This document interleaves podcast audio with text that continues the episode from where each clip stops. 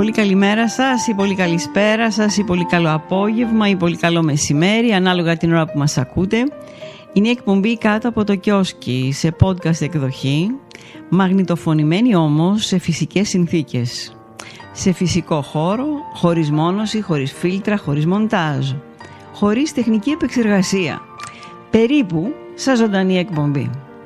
Οπότε έχουμε και λέμε κονσόλα, ακουστικά, μικρόφωνο και πάμε γράφουμε. Και δεν ξεχνάμε όσα λέγαμε δεκαετίες ολόκληρες στην πολύ αγαπημένη ελληνική ραδιοφωνία. Καλή σας ακρόαση με εκτίμηση. Να τσούμα.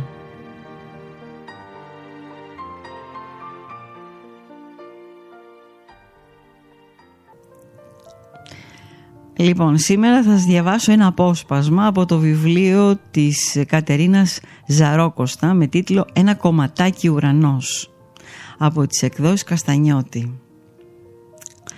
Ένα απόγευμα πριν από κάνα δύο χρόνια, τότε που δεν είχε αρχίσει ακόμα να ανακατεύεται τόσο με τα κοινά και ήταν πιο πολύ κοντά τους ο Νίκος, τράβηξε έξω την καρέκλα. Κάθισε, ακούμπησε τον αγκώνα πάνω στο περβάζι του παραθύρου, ύψωσε το μπράτσο σε ορθή γωνία, έγειρε το κεφάλι πάνω στην ανοιχτή παλάμη και έπιασε έναν αμανέ.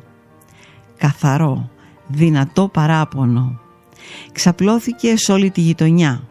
Έτσι κι αλλιώς δεν χρειάζεται να τραγουδάς για να σε ακούσουν και να μιλάς μόνο φτάνει.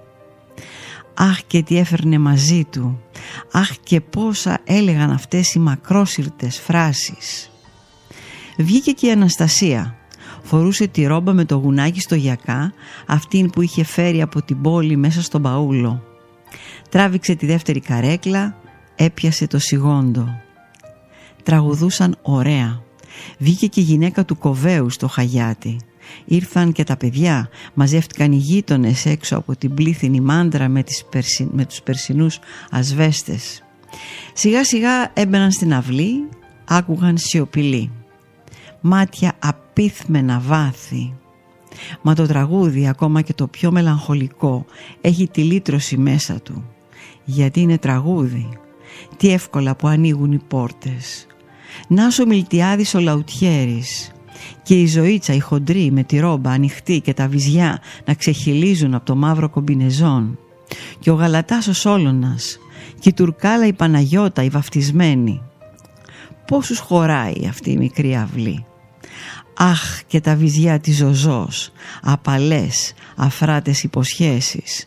Τρέμουν, σιούνται, θέλουν άντρα.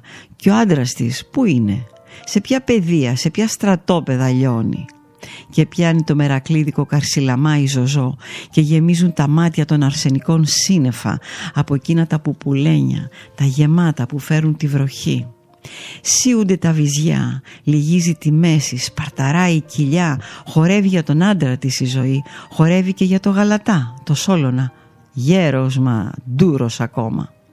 Σηκώνεται και ο Νίκος, λιγερός, χαριτωμένος, χαίρονται τα μάτια να τον βλέπουν.